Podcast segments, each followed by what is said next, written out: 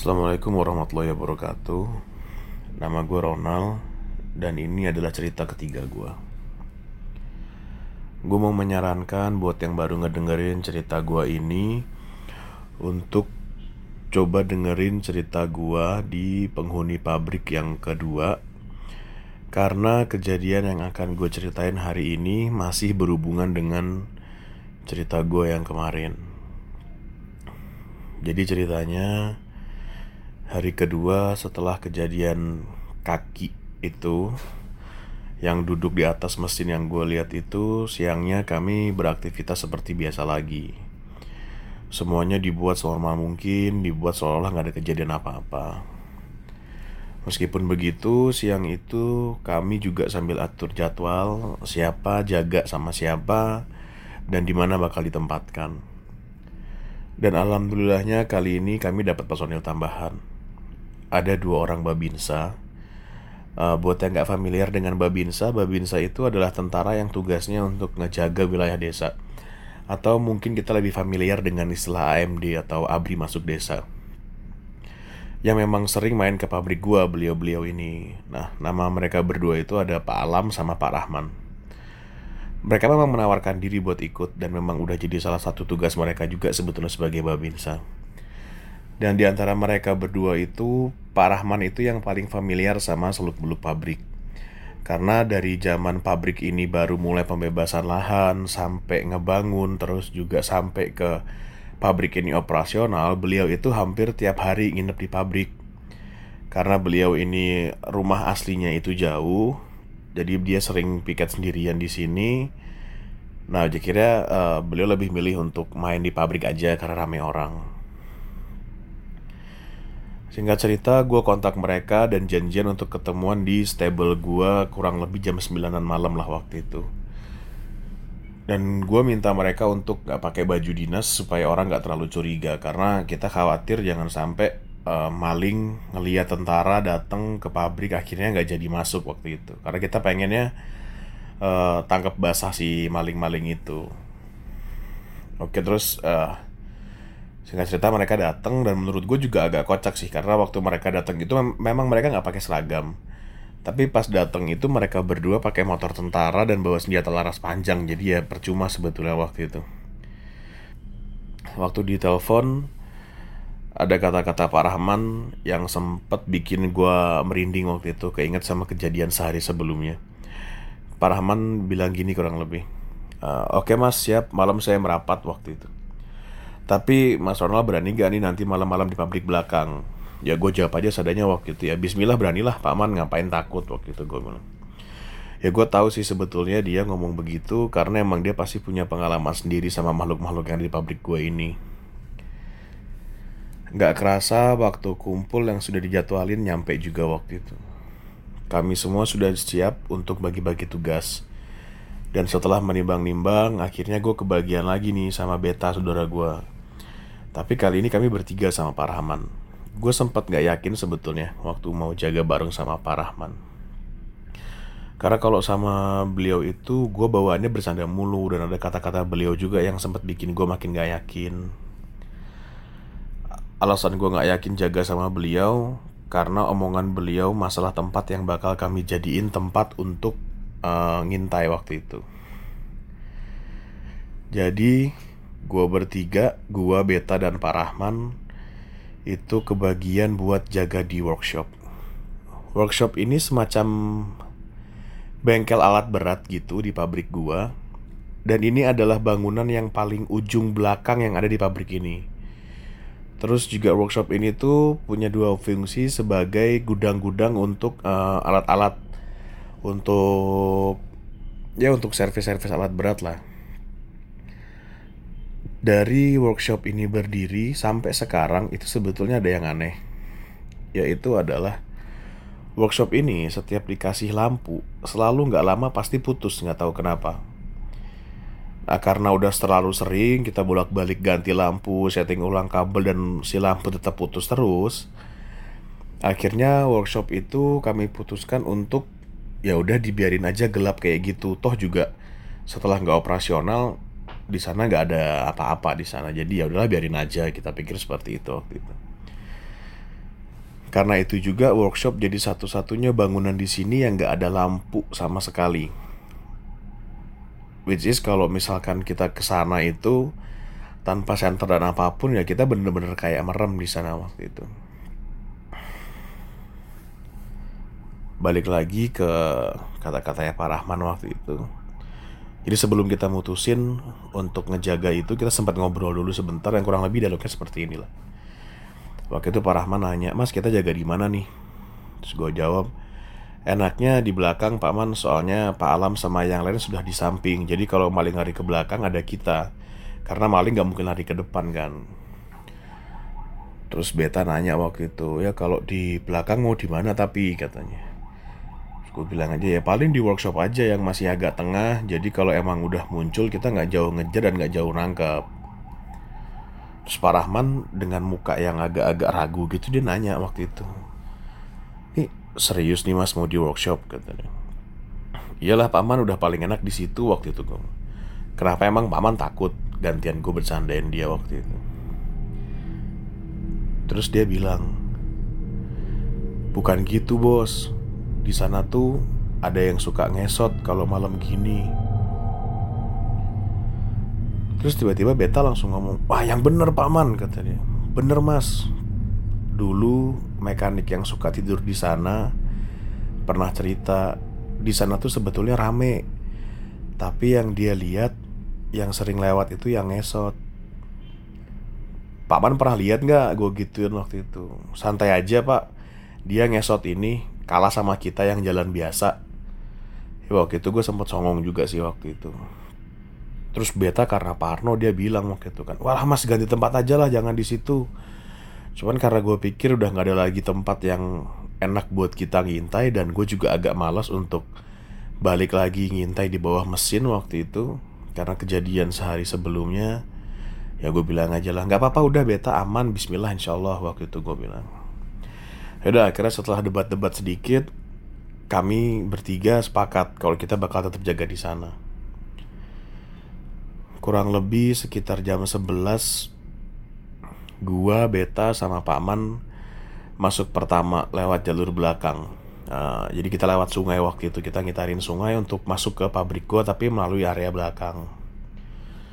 Dan akhirnya setelah masuk sampai area luar pabrik Baru ngeh tuh kami bertiga Kalau ternyata memang Workshop itu bener-bener nyeremin Karena memang posisi kami datang dari arah belakang bikin kami jadi fokus sama satu-satunya jendela tanpa kaca yang ada di tembok di atas.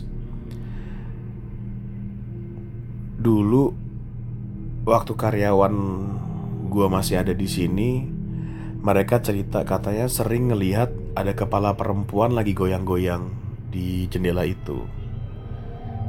Tapi ya itu kata karyawan gua dulu sih, gue sendiri belum pernah lihat yang ini. Dan alhamdulillahnya pas kita lagi malam itu tuh uh, kita bertiga juga nggak ada yang lihat sosok ini tuh nggak ada yang ngeliat. Oke singkat cerita setelah akhirnya masuk ke area workshop, ini entah kenapa nih beta tiba-tiba tuh dengan sok taunya tuh dia milih untuk duduk berseberangan dari gua dan Pak Man. Jadi gua ngambil sudut sebelah kanan, terus dia dengan santainya duduk di antara drum-drum oli bekas yang ada di seberang gua waktu itu. Mungkin karena gelap dia nggak ngeliat atau kayak gimana juga gua nggak ngerti deh. Beta bilang, uh, sorry waktu itu gue tanya, Beta ngapain di seberang? Udah ke sini aja bareng waktu itu gue bilang. Terus dia dengan santainya dia bilang, Beta kalau misalnya seberangan kan kalau maling di tengah-tengah gampang sergapnya.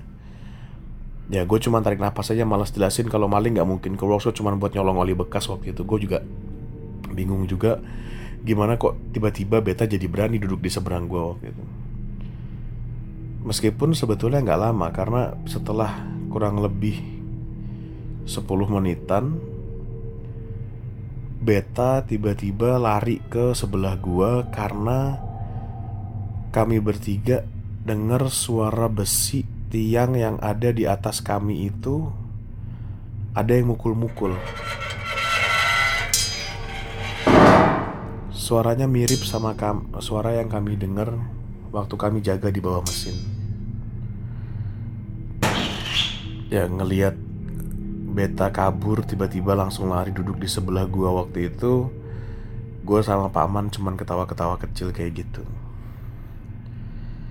Dan kami juga sebetulnya udah gak kaget sama suara-suara kayak tadi. Karena memang sudah makanan sehari-hari banget di sini tuh. Suara-suara pintu diketok Terus pintu kebuka, jendela yang buka tutup Terus suara bunyi-bunyi besi yang dipukul-pukul Sebetulnya tuh udah, udah sering banget kita dengar kayak gitu. Jadi ya kita juga nggak terlalu kaget sebetulnya Dan udah terbiasa dengan suara-suara seperti itu Nah akhirnya setelah bunyi besi tadi Tuh hening tuh nggak ada kejadian apa-apa Sampai kurang lebih sekitar jam satu atau jam setengah duaan pagi Jadi uh, gini uh, workshop itu bangunannya tuh tinggi lowong jadi suaranya tuh bergema di situ tuh. Jadi suara sekecil apa pun tuh pasti kedengeran kalau ada di workshop itu. Bahkan saking heningnya uh, workshop itu kalau kita diem suara nafas tuh bisa kedengeran. Bahkan suara nafasnya kayak jadi jadi kayak agak bergema gitu di sana. Dan hari itu tuh memang bener-bener nggak ada suara burung nggak ada suara jangkrik nggak ada nggak ada suara apa pun lah. Nah sampai kami juga mikir kok kerasa aneh banget gitu udah jam segini kok nggak ada suara apa-apa. Gue sambil bisik-bisik gitu nanya sama Pak Man waktu itu terus gue bisik gue ngomong kayak gini eh, Pak Man ini kok sepi banget ya? Jangkrik aja nggak bunyi waktu itu gue bilang. Terus Pak Man itu dengan santainya dengan muka lempeng dia bilang gini ke gue kalau katanya mekanik dulu sih mas yang suka nginep di sini kalau pas lagi sepi banget yang ngesot tuh suka dateng mas katanya. Sebetulnya gue tahu sih dia bercanda dia ngomong kayak gitu karena gue nggak pernah denger dan terdengar dari nada suaranya tuh kalau itu lagi bercanda lagi berusaha buat nakut-nakutin. Dan yang harus kalian tahu gue belum sempet nanggepin omongannya Pak Man waktu itu. Tiba-tiba tuh ada suara serak serak serak. Dan suaranya tuh bener-bener kayak ada sesuatu yang lagi diseret dan posisinya persis di depan kami bertiga.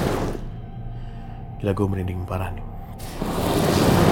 Jadi kami bertiga tuh cuman diem, gak ada yang ngomong apa-apa. Karena gue yakin dalam hati kami masing-masing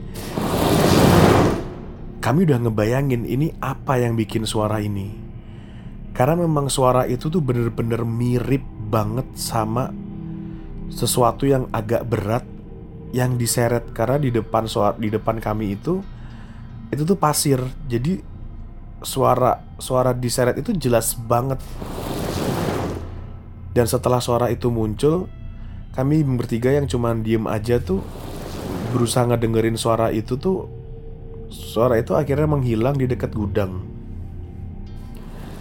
deket sama tempat beta yang duduk di sebelah gua. Beta tuh duduk paling ujung. Gue di tengah dan Pak Rahman di sebelah kiri gua waktu itu. Dan samar-samar gue ngeliat beta nggak bisa diem. Dia tuh terus-terusan ngusap ngusap-ngusapin mukanya gitu seolah-olah kayak ada sesuatu yang ngeganggu gitu di wajahnya dia. Terus sambil pelan-pelan dia tuh makin nempel ke gue, makin nempel ke gue gitu terus. Terus akhirnya gue nanya ke dia kenapa sih beta kok nggak bisa diem gitu kata gue waktu itu terus dia dia bilang kayak gini dari tadi habis ada suara itu ini di muka sama kupingku kayak ada rambut terus. Rambutku kan pendek katanya.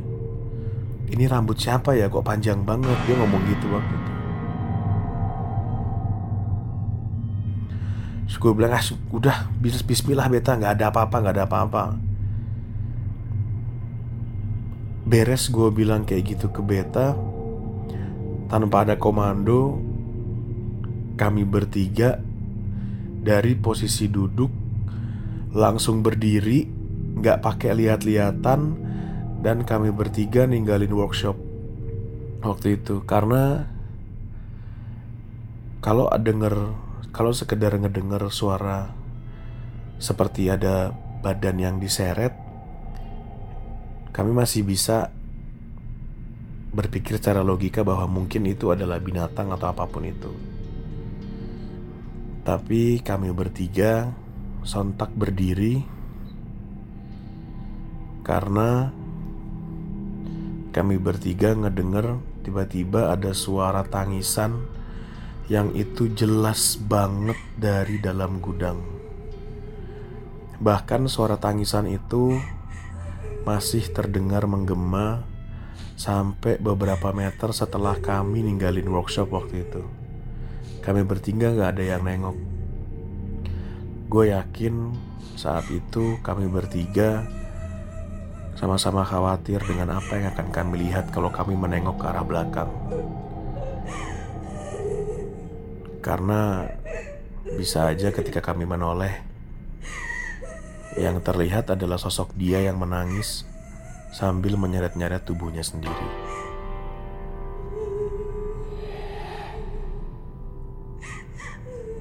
Gak lama dari kami pergi dari workshop, yang lain juga musul dan gak ada maling yang masuk. Dan alhamdulillahnya besok siang kami dapat kabar dari polsek setempat kalau komplotan maling kabel itu ternyata sudah tertangkap pas lagi beraksi di salah satu pabrik yang juga gak jauh dari tempat gua. Sekian cerita gue yang ketiga. Insya Allah masih banyak lagi cerita tentang pabrik gua ini yang nantinya akan gue ceritakan. Terima kasih. Assalamualaikum warahmatullahi wabarakatuh.